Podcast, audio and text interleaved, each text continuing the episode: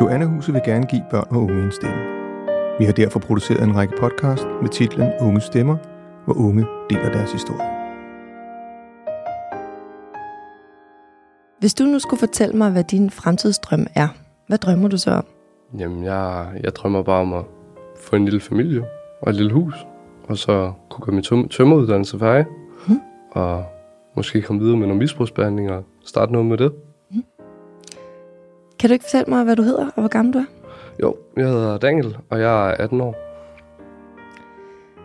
Daniel, øh, hvad er din historie?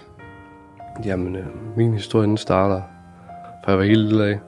Jeg har vokset op i en meget, øh, meget dysfunktionel familie, hvor det altid har været ud på, at vi skulle præstere. Vi har haft altid nogle høje jobtitler, hvor vi var højt op i systemet, og det skulle vi børn selvfølgelig også. Så allerede fra vi var små af, så gik det ud på at være bedst i skolen, være bedst til sport, være bedst til alt muligt.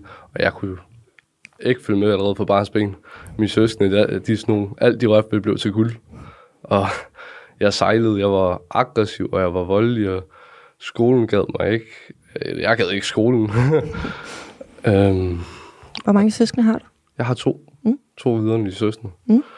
Øhm, og da jeg så, når vi er seks år, så bliver jeg selvfølgelig sendt i skole, og vi opdager så rimelig hurtigt, at det her fungerer jeg ikke. Jeg er voldelig, jeg er aggressiv, jeg, jeg hører ikke, hvad lærerne siger, og jeg, jeg gør egentlig bare, hvad der passer mig. Jeg blev også sendt for tidligere afsted, så det, det gad jeg slet ikke, de tog mig holde mine venner. Mm. Øhm, og så når jeg sådan cirka går i skole i et år, og så beslutter de sig for, at jeg skal til udredning, og kommer frem til, at jeg har ADHD. Er det dine forældre, der besluttede det? Det er skolen. Okay. Øh, mine forældre, de var... Jeg tror, jeg tror, de kom lidt ind over det. Jeg tror ikke, de var smart for det i starten. Det var ikke lige til den perfekte herfra familie i Danmark, mm. som vi ville være. Mm. Eller de ville være. Mm. Øhm, og jeg kommer så derhen og får at vide, at jeg har ADHD. Og siger, at jeg har autisme. Ja, jeg gik helt i chok. Jeg havde godt fået at vide, hvad autisme var. Er du syv år gammel her? Jeg er 6 år gammel der. Seks år gammel? 6 år gammel besluttede, jeg har begge øh, diagnoser. Okay. Og det var sådan noget med at blive sat i et rum, og så fik jeg nogle spørg- jeg, spørgsmål. Jeg kunne knap nok tænke over spørgsmål, jeg var 6 år. Mm-hmm. Øhm, og det går sådan, så sender de mig ud på noget specialskole på det tidspunkt. Og, og jeg kom ud på sådan en rigtig ADHD-skole, øhm, hvor alle børnene, de havde, altså dem var man ikke i tvivl om, at det jeg passede slet ikke ind. Jeg kunne ikke følge med, de var meget mere aggressive end mig, og havde meget mere energi, så jeg begyndte at få noget med nakken, som børn kunne få. En uh, lille sygdom, jeg kan ikke huske, hvad den hedder. Med Hvor- nakken? Ja, hvor Ja. den sætter sig, hver gang man bliver presset. Nå, Så skal du til kiropraktor. Eller Okay. jeg skulle. nå. Øhm, og der går jeg jo så kun et halvt år, så bliver jeg taget ud.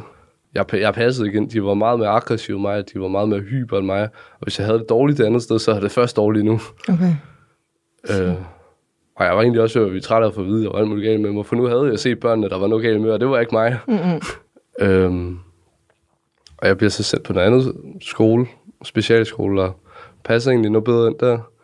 Har stadig lige lidt svært, for jeg havde nogle med en fra et andet sted, så jeg begyndte selvfølgelig, jeg ville gerne væk med det samme. Jeg vidste godt, hvad en specialskole var nu, der skulle jeg ikke være. Mm. så jeg begyndte at opføre mig dårligt, og endte egentlig med at blive meget glad for det, og blev lukket ned. Og så blev jeg bare sendt tilbage på den anden skole igen. Den anden specialskole? ja, Okay. og gik der til, jeg tror, jeg gik i 6. der. Mhm. At som 10 år der, det er så der, der bliver jeg 10 år, og så starter jeg så med at ryge has op i skolen, fordi jeg møder nogle af de lidt større drenge end mig, øhm, som ryger. Og det synes jeg egentlig var meget fedt. Altså, det, nu, så, så kunne jeg da blive god til noget nu, Mm. Og passe lidt bedre ind. Jeg har altid ikke kunne passe ind, på grund af, at derhjemme kunne jeg ikke passe ind. Jeg, min far, far han var aggressiv. Han begyndte at slå mig allerede, så dengang jeg fik, han fik at vide af ADD. Og jeg en meget aggressiv adfærd. Hvis jeg ikke gad til opvasken, så blev jeg smidt over køkkenbordet som seksårig og blev skrevet ned i hovedet. Jeg nu Og blev hvad? skrevet ned i hovedet. Nå, altså han stod ja. og holdt mig Ja. ned over det køkkenbord, mens han stod og skreg mig ned i hovedet. Okay. Og så slap, slip han mig altid tilbage på mit værelse i nakken Okay. allerede for den alder af. Og op til jeg bliver 10, der, der, der er det bare udviklet sig mere og mere aggressiv. Og jeg har egentlig prøvet at sige det tilbage til, da jeg går, Til hvem? tilbage til, da jeg går på anden specialskole. Der prøver jeg at sige det til en skolelærer. Mm. Og for egentlig at vide, øh, at øh, det, det var ikke i orden, og tænkte, nu skulle der ske noget, og sådan noget. De blev helt opkørt, og der skete ikke rigtig noget. De kontaktede kommunen, og kommunen sagde, at de bare skulle sende mig hjem. Fordi Men- det, det, det, kunne de først tage sig ind, når de kunne lave en paragraf 50. Hvad er det? Det er jo det er sådan noget, kommunen laver. Så tjekker de, om familien den kører ordentligt, og om de andre børn har det godt. Og Ved paragraf 50 menes der, at hvis kommunen vurderer, at et barn eller en ung trænger til en særlig støtte, skal kommunen gennemføre en børnefaglig undersøgelse. Og ud til er din familie så en kernefamilie, ja, som... udad til så vi jo vildt gode ud. Altså, far faldt man, og mor havde rigtig godt job, godt betalt, og var aldrig hjemme. Så, så, så stort set aldrig, hvad der skete. Gjorde hun ikke det? Det tror jeg ikke. Altså, jeg, jeg tror det ikke. Mm. Det vil jeg ikke håbe.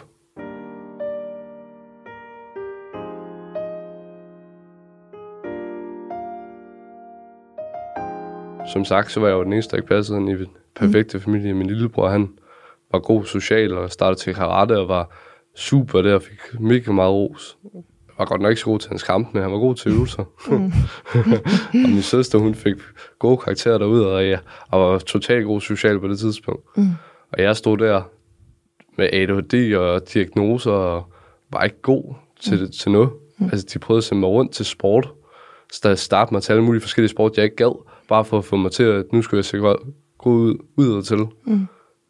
Øhm, og jeg gad ikke til nogen af sportene. Jeg, var ikke god til dem. Mm. Og ikke mig. Hvad ville du gerne? Jeg ville jo bare gerne altså, være mig, mm. men det måtte jeg ikke. Jeg skulle passe ind i nogle rammer, jeg ikke gjorde. Der går nogle, der går nogle år, fordi at jeg fik ligesom den indbildning, at okay, hvis kommunen ikke har gjort noget, hvis læreren ikke har gjort noget, så er det måske bare normalt, det her. Det kan mm. måske bare være mig, der er noget galt med, at det er bare sådan, det er. Det, det var også altid sådan noget, at jeg skulle være en macho, jeg skulle være, altså, den gode dreng ud til det store og stærke og kunne alt muligt, og det kunne jeg ikke. Jeg kunne ikke leve op til det. Jeg kunne ikke leve op til forholdene, de stillede mig. Var du den ældste? Jeg var den ældste af drengene. Ja. Øh, min storesøster, hun er ældre end mig. Okay. Og så når jeg jo så de her 10 år, hvor jeg begynder at ryge has. Mm. Og hassen udvikler sig rimelig hurtigt. Til at der går måske en uge, så har jeg prøvet ecstasy. Mm. Fordi jeg møder en, øhm, og han er rimelig vigtig på det tidspunkt for mig, fordi han lærer mig en hel masse. Jeg møder en dreng, der hedder Normel, Mm. øhm, som er på min alder på det tidspunkt, og har en storbror, der kommer med rygmærke for en, øh, for en klub. Han havde ecstasy, han solgte for sin storbror. Mm. Hans storbror, han, han, han ville gerne have de unge ude i området til at sælge. Det ville dem med rygmærker generelt derude. Små børn, de tager ikke så meget for det, og de, de vil ikke, de, de, de vil have det anerkendelse. Ja. Så du er god, fedt. Ja. Vil du have, have pengene? Ja. Ja. Og, og så får de ikke selv problemer. Mm. Det kan jo ikke spores til dem. Jeg begynder så at sælge her for ham storebroren med rygmærke. Da du er 10 år gammel. Der er jeg 10 år gammel. Og øhm, s- stopper så på den skole, jeg går på og bliver sendt videre til. Der var to afdelinger for specialskole, der var op til 6. Og så startede du så i 7. og tog resten af de skoleforløb på en anden. Mm. Øhm, og jeg starter så på en anden der. Der, der er der endnu større. At Det, det var der alle ballademændene gik, fandt jeg ud af, rimelig hurtigt. Okay. Det var drenge, der solgte for vores skærtud i vores område. Det var drenge, der solgte for dem med rygmærker. Det var drenge, der solgte for nogle fra andre byer. Så her lærer jeg rimelig hurtigt, hvordan tingene det er. Det er ikke svært for mig mere at sælge. Jeg lærer det, og jeg bliver god til det. Jeg bliver rigtig glad for det, fordi at nu er jeg endelig bedst til noget. Nu, Det kan godt være, at min familie ikke ved det endnu, men jeg er bedst. Jeg, der er ikke nogen, der er bedre end mig. Nu skal jeg ikke have vide, at jeg skal være lidt mere som min lillebror, eller jeg skal være, hvorfor jeg ikke kan være som ham eller hende. Og bliver ikke en skuffelse for nogen. Jeg Hvad, hvad, hvad giver det af følelse? Altså, Mm, Det giver jo en lykke. Ja. Altså, øh, det giver en, en ekstremt lykke for mig, at nu er jeg, nu er jeg den gode. Mm. Nu er jeg ham, der er god til noget. Nu er jeg ikke bare ham skuffelsen med en søn, mm. der ikke kunne leve op til resten af forholdene.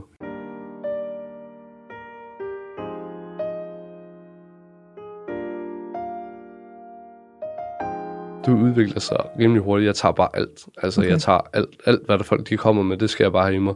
Kokain, LSD, svampe, øh, ketogen, benzoer, det hele, det skal bare ned. Altså, jeg, jeg når en dag, så gav jeg sidde og suge brun heroin, så ryge det. Men så sker der jo så det, at jeg kommer på den aflastning, og øh, jeg, er stadig, jeg tror stadig, jeg er 10. Jeg tror, jeg er 10. øh, Hvorfor kommer du på aflastning?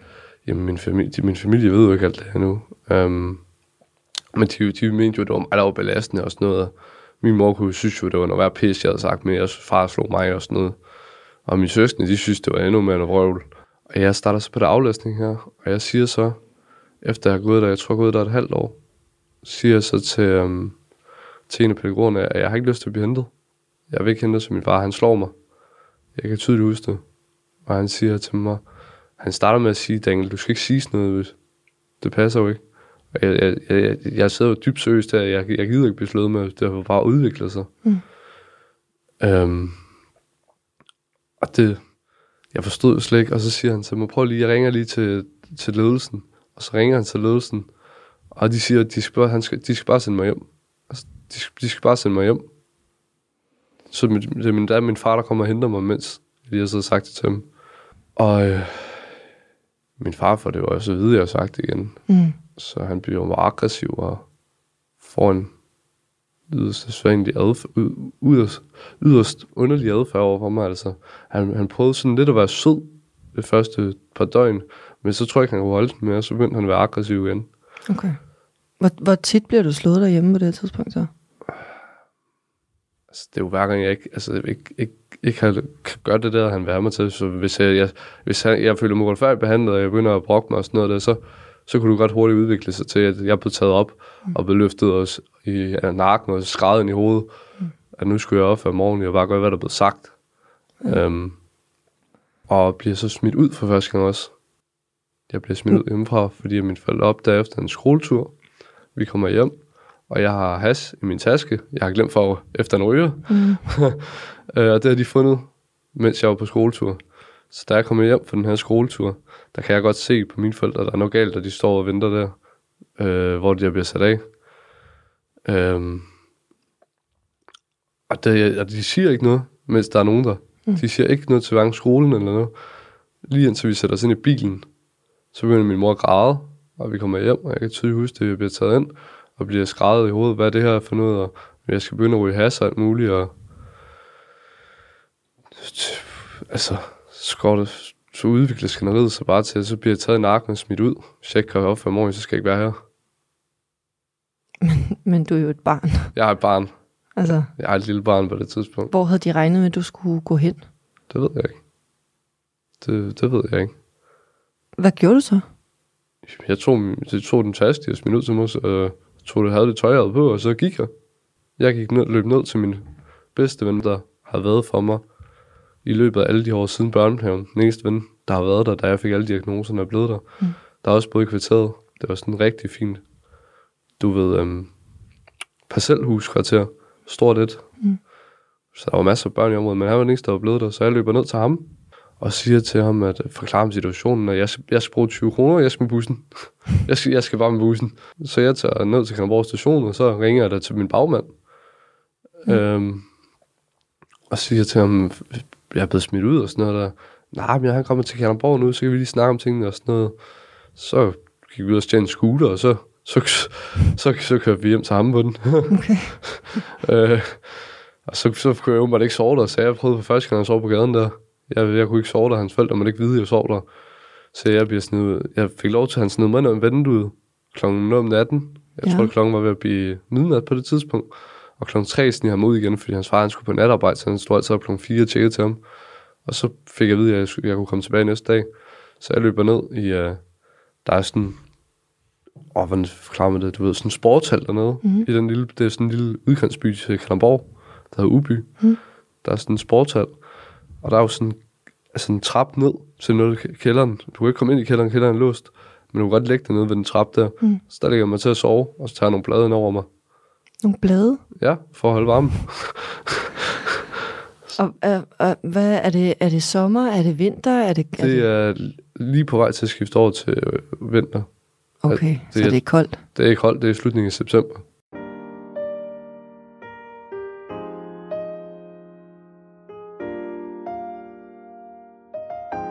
De havde da ringet til min mor, og Ja.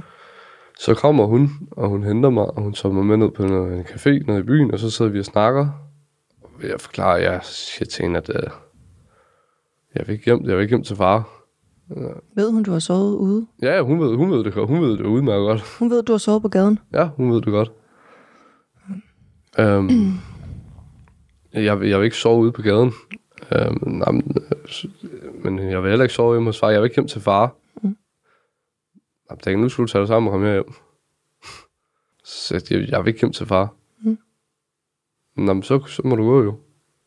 Ja, ja det, det gør jeg. Så tager jeg dig min taske over. Så, så efter det her café-møde med din mor, hvad, hvad gør du så? Jeg ringer til min bagmand. Skal ud og sælge nogle stoffer. Okay. Og tager nogle stoffer. Mm. Og går ned til, jeg bliver taget med ned til en ven i Gørlev, og klæder mig skaldet. Okay. Ja, Helt væk på ecstasy. okay. Ja. Og var så begyndt at- igennem der, at starte kom min ungdomsklub, som var rigtig meget kendt for, at det indeholdt stoffer, og det indeholdt voldelige børn. Det indeholdt børnene, forældrene, du ved, ikke her fra Danmarks børn, det indeholdt børn, der var ligesom mig. Mm. Nogle af dem værre, og nogle af dem blev lige så slemme. Mm. Og jeg begynder også bare at lære nogle ting via de her børn. De lærer mig rimelig hurtigt at sælge, og jeg begynder at kunne sælge rigtig mange stoffer til dem, for de tager utrolig meget. Altså, de, de er børn på min alder, og de, de kunne godt finde på at poppe sådan fire ekstra piller på en dag, for sjovens skyld.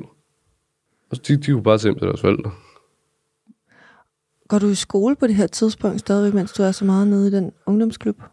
Ja, men jeg, altså, det, det er sådan halv-halv, ikke? Det er, jo, Mm. det er jo lige, når jeg magter, jeg kommer der, og så havde jeg fået mig en rigtig god kompagnon, der hed Mm. øhm, som også gik på samme skole. Han var to år ældre end mig, og han, han, øh, han elskede mine ecstasy-piller. Jeg solgte rigtig meget noget, der hed ulepiller. Mm. Mm. Ule-uler. Mm. Der, kørte, der florerede meget, rigtig meget ude i området. Okay. Øhm, og han elskede dem, så vi, altså, han begyndte jo bare at købe hele tiden. Jeg tror, han kunne nå at købe og spise 10 på en dag. Så han var jo, han var jo indtjening, så han kunne lave en lap til mig på en dag. Jeg, jeg, vi fik dem for 10 kroner, og han købte dem for 100 kroner stykket. Det var gode penge. Som sagt, så gav jeg det mest til bagmanden. Jeg var jo Mm. så selv ikke den skarpeste til det her endnu. Men jeg prøvede det, og jeg udviklede mig. Ja. Og blev egentlig bedre og bedre, og var egentlig mere og mere glad for det, fordi at jeg var god, og folk de holdt af mig, og folk de, eller de holdt ikke af mig, men de, de lod som om i hvert fald, og det kunne jeg godt lide. Mm. Altså, det, det, bare de gad det lavet som om, så var det bedre, end det jeg kom fra. Ja, ja, det er, jo, det er jo en anerkendelse, man jo også søger, ikke? Ja, Altså, ja den anerkendelse, jeg ikke havde fået derhjemme, Mm. den, den, den anerkendelse, hvor jeg, jeg havde manglet, med at jeg kunne også godt være god. Jeg kunne Mm. også godt være lige så minimum lige så god som de andre. Mm. Hvis ikke bedre. Det var noget, jeg manglede i mit liv. Ikke at være bedst. mm. Ikke at være tredje plads i forhold til mine søskende. Være den bedste her. Mm.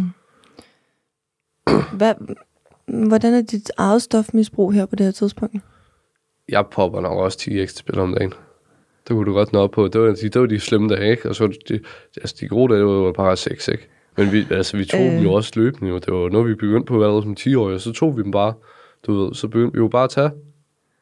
Så er vi hele tiden, ja, glem, glemmer lidt os selv. Glemmer lidt, hvor slemt vi har det. Ja. Glemmer lidt, hvordan livet egentlig er. Vi, vi levede jo bare i vores verden, at nu, nu, nu var vi, øh, nu var vi de hårde drenge, og vi var ikke så gamle til gengæld. Øhm, og der, altså tingene, de udvikler sig jo bare løbende. Så jeg kan ikke rigtig huske så meget de år der. Jeg, jeg kan bare huske, at altså, det var sådan noget, så i perioder, så kunne jeg lige få taget mig sammen nok til, at så tog jeg hjem til mine forældre. Okay. Og så kunne jeg være der. Øhm, Men, men så du bor Men- ikke hjemme på det her tidspunkt? jeg bor primært på et toilet i Slagelse. Et offentligt toilet i, park, i anlægget. Parken, der er der. Øh, handicaptoilettet, som man kunne låse op med en mønt. Og det der mønttrik, der er til låsen. Men Det er mit primære hjem i løbet af de år her. Det er der, hvor det, du ved, det er mit fast base, hvis jeg ikke kunne sove hos en ven. Hvis jeg ikke kunne føle, at jeg kunne tage hjem. Hvis jeg ikke, altså, du ved, hvis, hvis jeg ikke kunne lege et hotelværelse for penge, så kunne jeg, havde jeg altid mit faste hjem i parken. Var der aldrig nogen, der opdagede dig? Jo, ja, der var en skraldedame, der vækkede mig nogle gange. Nå. En offentlig ansat skraldedame. Hun spurgte aldrig lige...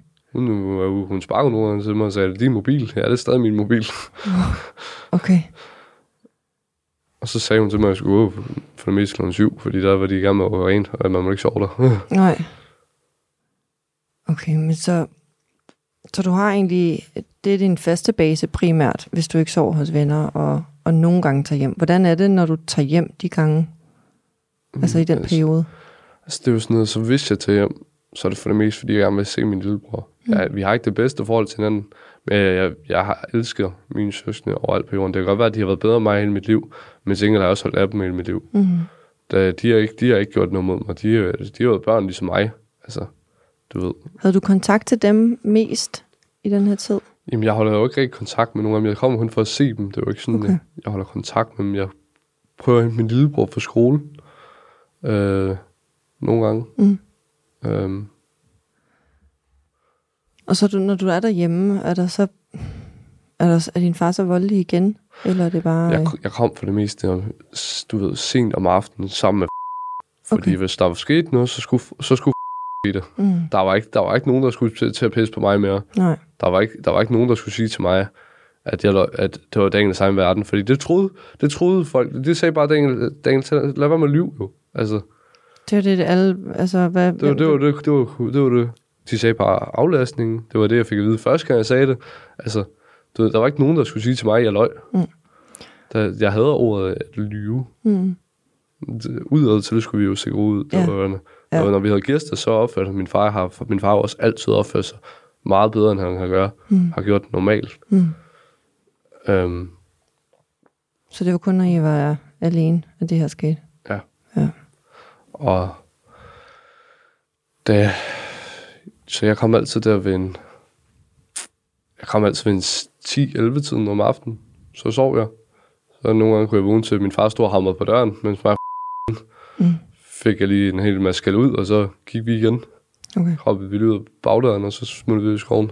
Mm. så Ja. gik vi bare den vej ud. Okay. Øhm, og sådan, så var mit liv bare sådan, sådan var det bare et år endnu. Sådan foregik tingene bare, og så kommer der en dag, jeg tror, jeg er at blive 14 år her, eller sådan noget. Det er stadig bare, jeg har levet på toilet, jeg har, lige, jeg har solgt nogle stoffer, jeg har taget nogle stoffer, jeg sælger stadig fra den samme bagmand, og jeg har bare fået nogle flere til at sælge for mig de år her. Mm. Der er ikke rigtig sket nogen udvikling. Mm. Øh, kommunen har stadig ikke gjort noget. De har været i gang med deres paragraf 50, og jeg har mødt min sagsbehandler på det her tidspunkt, som ikke rigtig gjorde noget for mig. Det var hende, der ikke rigtig gad hjælpe, da jeg sagde, at jeg blev slået. Hun gad ikke rigtig. Du ved, hun, hun kiggede bare, hun talte bare rigtig meget om, hvad hun ville gøre, men der skete aldrig rigtig noget. Mm. Øhm, og min mor var bekymret for mig, for det har jeg fået at vide senere, og i meget af de år. Øhm, Kontaktede hun dig aldrig? hun kontaktede mig ikke. Du ved, det var kun, hvis hun også nåede med mig, når jeg indimellem var hjemme. Mm. Og ellers så sov jeg bare ude og gik rundt og lavede knæk og tævede folk og to stoffer. Det var det, var, det, det, var det vi lavede.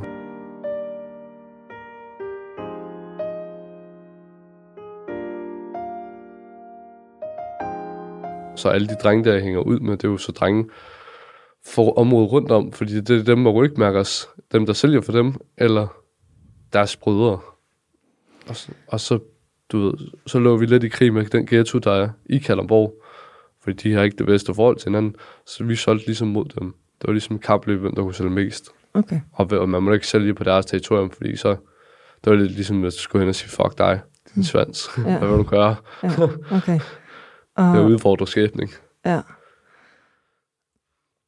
Og hvordan... Øh, har du nogen... Har du sådan en, en... Altså, hvad tænker du, din fremtid er her?